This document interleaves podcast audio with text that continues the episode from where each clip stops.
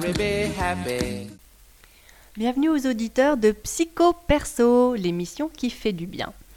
Et j'ai vraiment un très grand plaisir aujourd'hui à accueillir mon amie Marie Mayné.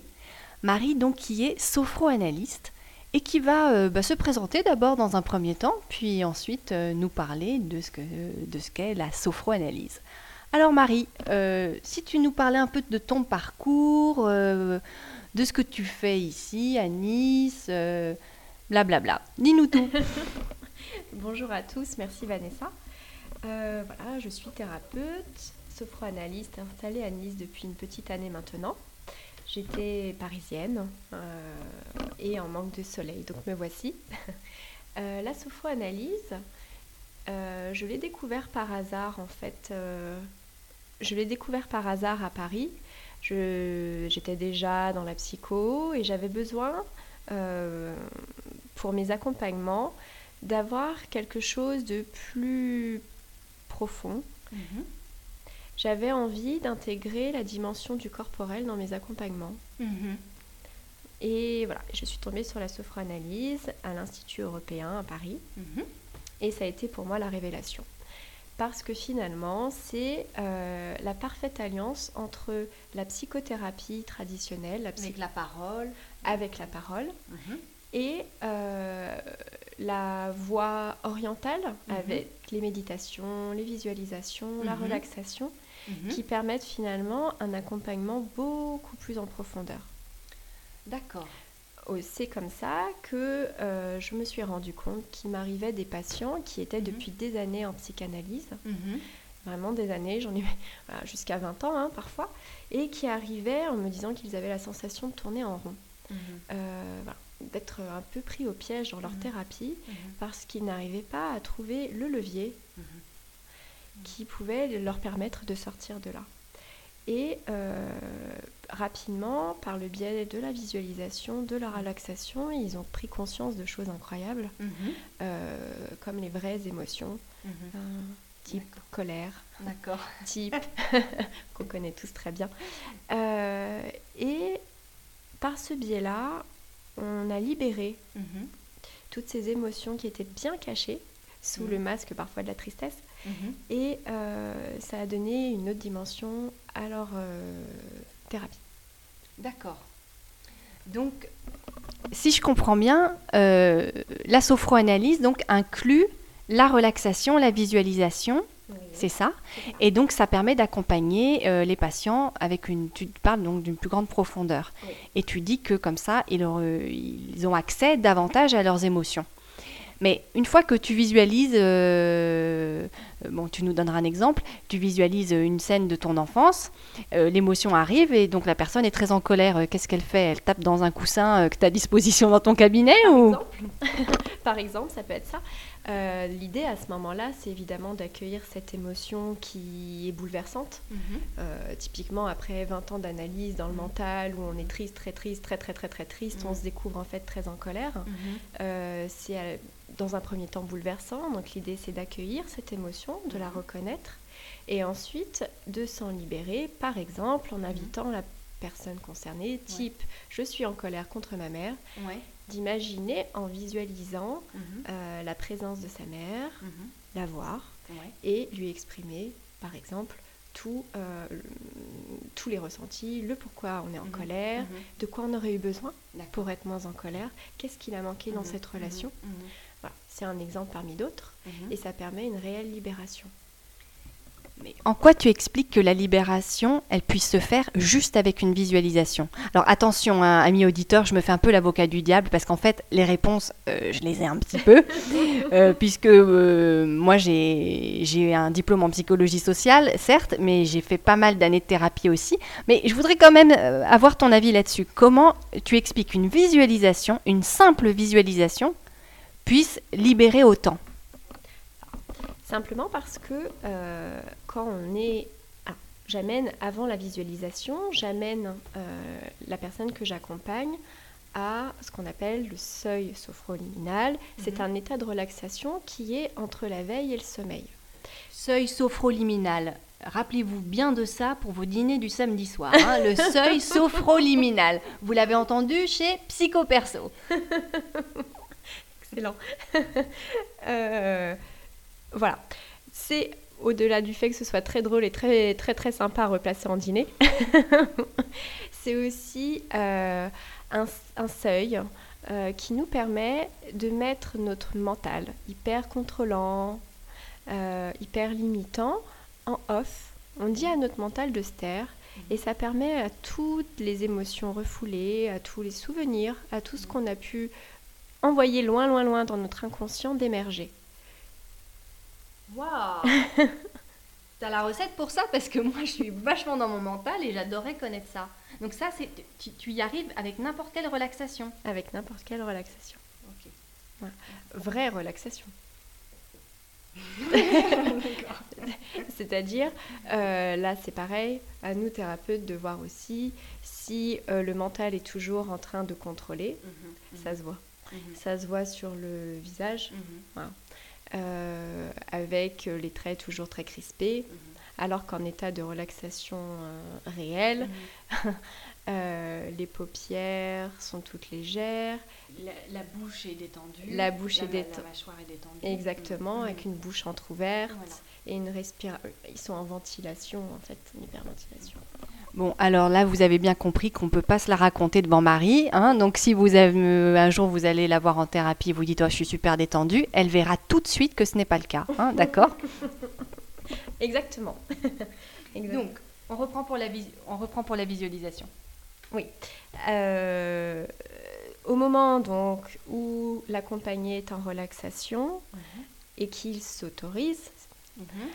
et qu'il s'autorise à laisser émerger des choses qu'il aurait pu refouler pour X raisons, mais ça peut être pour plaire à ses parents, ça peut être pour être sûr d'être aimé, ça peut être parce que c'est trop confrontant parfois de savoir qu'on est en colère contre sa mère en gardant le même exemple.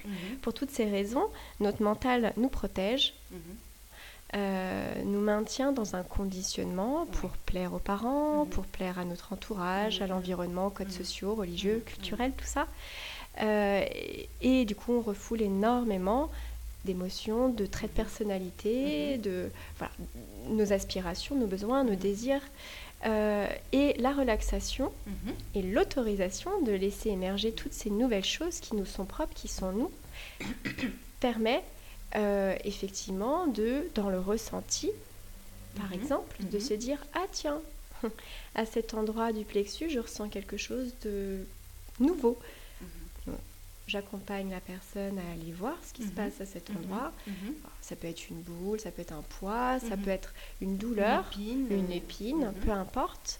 Et l'idée, c'est d'aller... je leur dis souvent d'aller comme un reporter à la pêche aux informations, dans la conscience que si cette boule, si cette manifestation est là, c'est qu'elle a des informations à lui communiquer et qu'il est intéressant de les recueillir.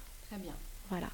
Et c'est là qu'une colère peut émerger, qu'une vraie tristesse, un désespoir, ce genre d'émotions très fortes peuvent émerger et là... en les accueillant, en les transformant, en les verbalisant, ils peuvent se libérer de ce poids énorme. D'accord. Alors, une autre question me vient.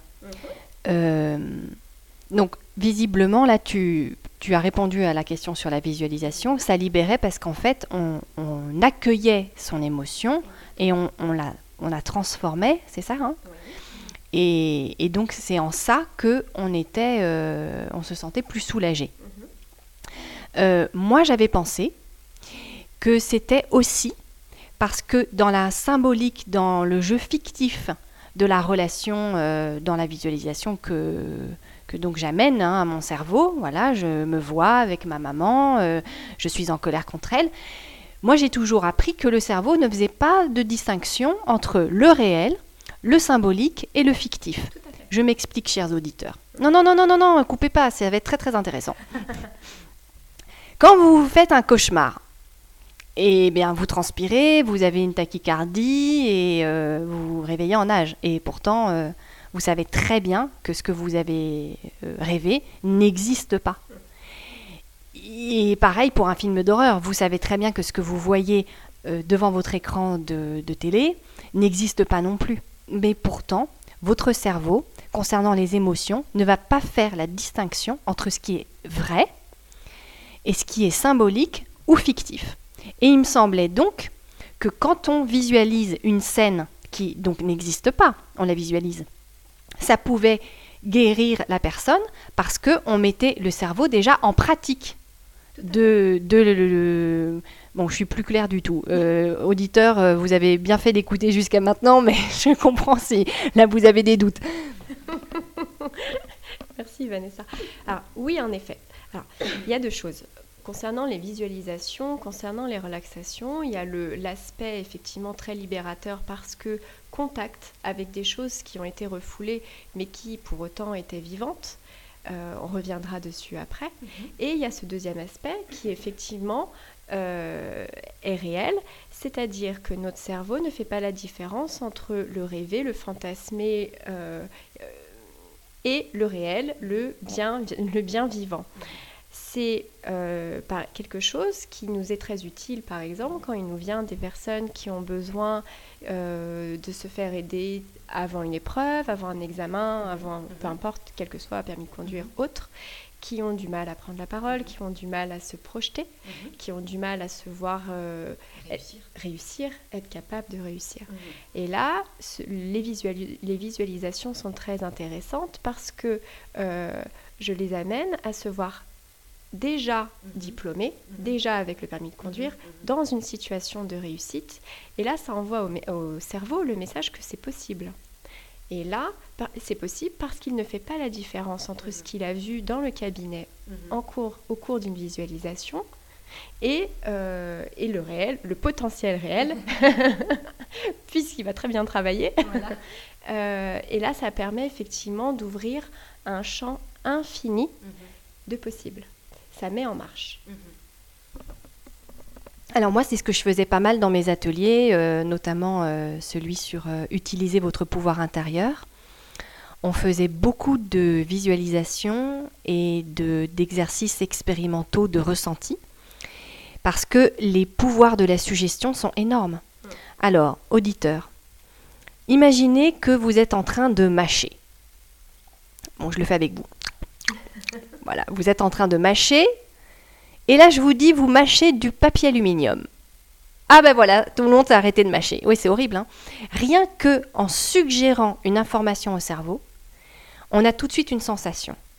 Si on suggère à l'accompagné donc de réussir son permis et de ressentir, j'imagine, la joie de la réussite, la joie de l'accomplissement, la joie de la liberté de conduire par exemple, ça va aussi entraîner le cerveau à ressentir déjà cette émotion. Exactement. Oh, j'en sais des choses, c'est formidable. Ouais, merci Vanessa. Oui, au-delà de la visualisation, effectivement, on travaille sur le ressenti. C'est-à-dire, là, par exemple, là, Antoine, tu te visualises au moment où tu as eu ton bac, tu vas chercher ton résultat, tes résultats, tu as ton diplôme entre les mains. Voilà. Fais une pause, prends le temps de visualiser la scène, mets tous les détails, tout en ressentant comment c'est pour toi en interne. Comment c'est là maintenant? Quelles émotions? Joie? Extase? Voilà. Juste pour lui permettre de ressentir et de se mettre en mouvement. C'est possible, je le vois, mon cerveau le voit, mon cerveau entend que ça peut exister. Et moi, je le vis dans mes tripes. Je sens que ça me rend heureux. Je vis ce succès, je vis cette victoire. Alors oui, c'est possible. Super. Ouais. Et du coup, qu'est-ce que je voulais dire ? Oui, ma deuxième question, maintenant qu'on a vu un peu comment ça fonctionnait la visualisation et quels étaient les mécanismes cognitifs en marche, hein, on en apprend des choses. Donc cognitif, hein, après, cognitif qui est relatif au processus d'apprentissage. Alors, donc ça, c'est pour le deuxième samedi de ce mois-ci, à votre dîner. Mon autre question, c'était, tu parlais tout à l'heure des émotions. Oui. Donc ma question à propos des émotions, tu disais l'accompagner, donc fait cette relaxation et ça fonctionne s'il s'autorise à ressentir l'émotion. Alors, ami du mental comme moi, combien de séances il faut? Bon, là, du coup, c'est vraiment la mauvaise question, je sais. Mais comment tu t'y prends pour que cette personne qui s'est vraiment ligotée dans ses émotions toute sa vie, et je pense que ça doit être encore plus difficile avec les personnes d'un certain âge, c'est peut-être plus simple avec les adolescents, par exemple, qu'avec les personnes qui sont conditionnées, ligotées dans leur schéma et qui ont une 50aine d'années. Comment tu fais pour les amener à ce qu'ils se sentent autorisés à ressentir tout ça? Très bonne question, Vanessa. Excellent. Oui. Alors là-dessus, en fait, en effet, je ne peux pas amener une personne enfermée dans son mental, enfermée dans ses croyances, enfermée dans ses souffrances, parfois, tout de suite en relaxation, ce serait tout à fait illusoire de croire que c'est possible et que ça marche comme ça. Non, non, pas du tout. Dans ces circonstances-là, on prend un temps et effectivement quelques séances pour se libérer déjà par la parole. C'est des personnes qui sont souvent en grande souffrance, qui ont simplement besoin déjà de se dire et d'être entendues. Voilà. Et par cette étape-là, au-delà de la confiance qui s'installe entre nous dans la relation thérapeutique, c'est aussi pour eux le moyen de tranquillement déconstruire leur cuirasse. Leur cuirasse, imaginez que les personnes qui sont très mentales, qui se sont coupées de leurs émotions, construisent des gros murs de briques autour de leur cœur, autour de leur monde émotionnel, pour surtout pas ressentir. En passant par la parole, c'est un moyen aussi de déconstruire ce gros mur brique par brique pour arriver tout tranquillement à leur rythme, à quelque chose de plus émotionnel, plus dans le ressenti. Donc c'était une très bonne question, Vanessa. Avec ces personnes très mentales, il est très très très important de respecter un rythme. Ah, c'est évidemment le cas avec tout le monde, mais chez les mentales, d'autant plus important qu'ils sont vraiment vraiment très très coupés et que ça peut être violent pour eux, tout simplement, de déconstruire le mur en 5 minutes. Et pour les autres, les plus émotionnels, les relaxations peuvent se faire dès les premières séances, en effet. Les visualisations, les méditations peuvent se faire de suite, en effet. Oui, bah ça c'est super parce que, comme tu disais, on était dans des conditionnements pour se protéger. Et c'est vrai qu'enlever la cuirasse tout de suite, ça peut être, violent. Maintenant, donc je suis allée voir un petit peu ton site et j'ai vu que tu travaillais aussi en psychogénéalogie. J'aimerais que tu nous expliques comment ce travail en fait s'ancre, s'articule, merci, avec le reste de ta pratique et comment tu t'y prends pour déceler les secrets des aïeux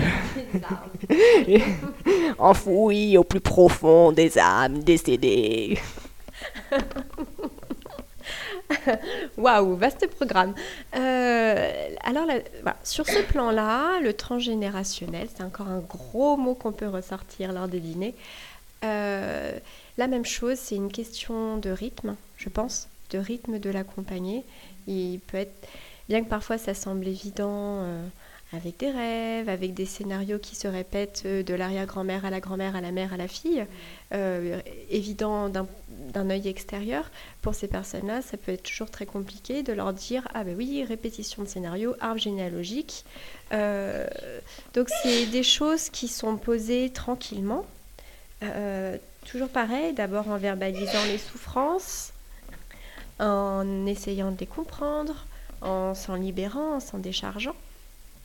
Et puis, si, dans un premier temps, s'il y a aussi la capacité d'entendre de la part de l'accompagné qu'il y a du transgénérationnel là-dessous, ce qui n'est pas toujours le cas, ça peut être une forme de croyance aussi. Dans un premier temps, j'aime bien travailler sur papier un dessin, un très grand dessin de tout l'arbre, voilà. Et pour chaque membre, de mettre toutes les caractéristiques connues, évidemment, et de voir à quel point ça peut se répéter. Voilà. Grand-mère abandonnée, par exemple. Donc, une mère souffrant de ce sentiment d'abandon, et donc c'est reporté chez nous et on consulte, par exemple, pour cette peur de l'abandon qui peut être parfois paralysante et handicapante dans les relations, notamment de couple. Voilà. Donc, c'est une chose qu'on met d'abord sur papier, c'est pareil, pour apprivoiser l'idée. Et ensuite, on peut faire ce travail de la même façon que tout à l'heure, en relaxation, en visualisation. Voilà. Donc là, l'idée, c'est d'imaginer, par exemple, sur ce thème de l'abandon, d'imaginer... On atteint d'abord le seuil sophroliminal. Et à cet endroit-là, d'imaginer notre arbre. On le visualise avec toutes les ramifications. Et c'est par exemple de dire, là, je prends... une grande cisaille et je coupe les branches parce que ça ne m'appartient pas. Voilà, cette peur de l'abandon était propre à la grand-mère qui a été abandonnée, elle a été transmise, mais ça ne m'appartient pas, je coupe, je leur rends ce qui leur appartient. Voilà, par ce biais, non seulement c'est libérateur pour la personne qu'on accompagne, mais c'est aussi réparateur pour les membres, les aïeux. Chacun reprend son histoire, chacun récupère ses valises, son sac à dos. Mm-hmm. Voilà. Et ça libère. Super. Voilà. D'accord. Alors, on a parlé de la sophro-analyse, donc en quoi c'était différent d'une thérapie dite classique.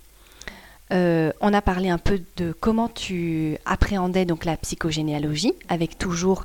ces outils de visualisation, donc d'imaginer par exemple qu'on coupe les branches, je ne connaissais pas, je trouve que c'est en même temps poétique et en même temps ça a l'air d'être très puissant. Est-ce que tu veux nous parler de d'autres activités que tu fais par exemple ? Alors là, j'aurais aimé vous parler des groupes de paroles de femmes que j'anime depuis janvier, là, voilà, c'est tout frais. Les groupes de paroles me sont venus... D'une part pour ce que j'ai... Déjà parce que je suis une femme, voilà, nécessairement. Ah bon ? Pour aussi ce que j'ai pu rencontrer au fur et à mesure de mes consultations, à savoir que de nombreuses femmes me venaient avec cette difficulté à être femme au quotidien, à être femme dans leur vie de couple, à être femme tout court. Et de se dire que finalement, c'était pas... inné, bon, alors si on est sexué évidemment, mais être une femme épanouie, pleinement vivante, épanouie, heureuse d'être, heureuse de vivre, n'est pas quelque chose de si facile, ce n'est pas aisé, surtout dans des sociétés comme la nôtre où on doit être la femme modèle, la mère parfaite, l'amante, je vous en parle pas, idéale. Avoir une carrière, mais quand même pas trop grosse, pas trop carriériste, parce que sinon t'es plus une mère. Sinon t'es plus une mère et surtout tu dépasses ton mari. Mm-hmm. Ouais. Gagner moins d'argent que son mari. Enfin, tout ce genre de toutes ces choses-là qui font que de nombreuses femmes me viennent étriquées. Étriquées dans leur vie, dans leur costume, et de mère, et d'épouse, et d'amante, et qu'à un moment donné, elles n'en peuvent plus, simplement. Parce qu'elles n'ont pas eu la recette de comment faire pour être Wonder Woman, tout simplement.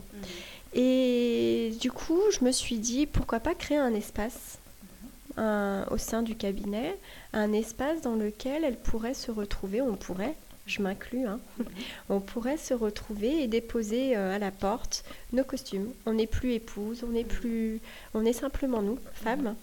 Et pendant 2 heures, on échange. Sur des thématiques aussi diverses que la sexualité, la féminité, le couple, le travail, les enfants, l'amour, les projets, le rire aussi, beaucoup, pourquoi pas, la joie, toutes ces choses-là. Alors c'est très libre, c'est-à-dire je n'ai pas envie d'imposer de thème particulier, ce n'est pas un format de conférence, c'est simplement de voir que, de faire confiance à chacune, et de voir que quand on se retrouve dans un groupe comme ça, nécessairement, je voudrais faire confiance à chacune, au groupe, et à cette idée qui est assez magique, de voir que quand on se rencontre dans un groupe, c'est jamais pour rien, c'est jamais par hasard, et qu'il y a souvent, alors on peut appeler ça des vibrations, des résonances, peu importe, mais il y a souvent des points communs. Et l'idée, c'est de pouvoir faire émerger ces points communs au détour d'une discussion et de pouvoir tricoter autour, échanger, parler de son expérience, de voir qu'en face, l'expérience peut être différente et que c'est super aussi, et que c'est peut-être une autre façon d'être femme, et de se rendre compte au bout de 2 heures que bah voilà, on était 8 nanas et que sur ces 8 nanas, il y a 8 façons d'être femme et que c'est tout aussi super, et qu'au-delà de nos différences, on est aussi et surtout simplement femme, et c'est vraiment très chouette. Super. Alors pour ces groupes de parole, ça se passe où là ? Les groupes de parole sont au sein du cabinet, au 7 rue Paul Déroulède à Nice. Voilà, ça se fait sur inscription en raison du nombre limité de places. Je pense qu'au-delà de 8, les échanges deviennent plus compliqués. Vous pouvez vous inscrire via mon site internet www.mariemayne.com. Vous trouverez dans la rubrique contact, mail, téléphone, tout ce qu'il faut. Voilà, et je vous y attends avec une immense joie. Bon, en tout cas, vous ne la voyez pas, mais elle rayonne en parlant de ces groupes de parole. Donc moi, je pense que la joie sera vraiment au rendez-vous. En tout cas, ça donne envie.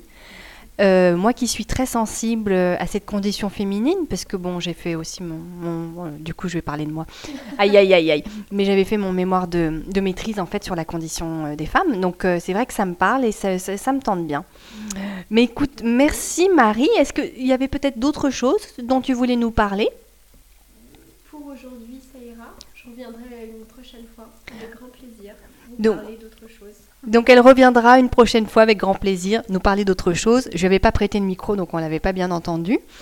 Juste un petit mot sur mon actualité. Vous pouvez venir m'applaudir dans mon One Woman Show. Je lâche prise où je tacle la spiritualité, le New Age, le développement personnel, les thérapies, blablabla, tout ça, mes défauts, mes qualités.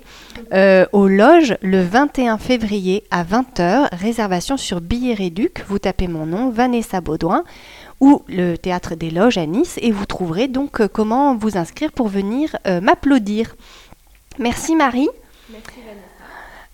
À très bientôt pour une nouvelle émission, ou alors pour tes groupes de parole. Ah. Merci à vous tous de votre écoute. Merci Vanessa de ton accueil, et à très bientôt.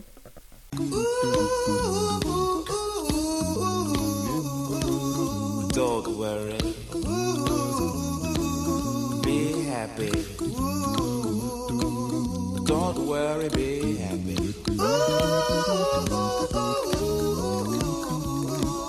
Don't worry, be happy. Don't worry, be happy.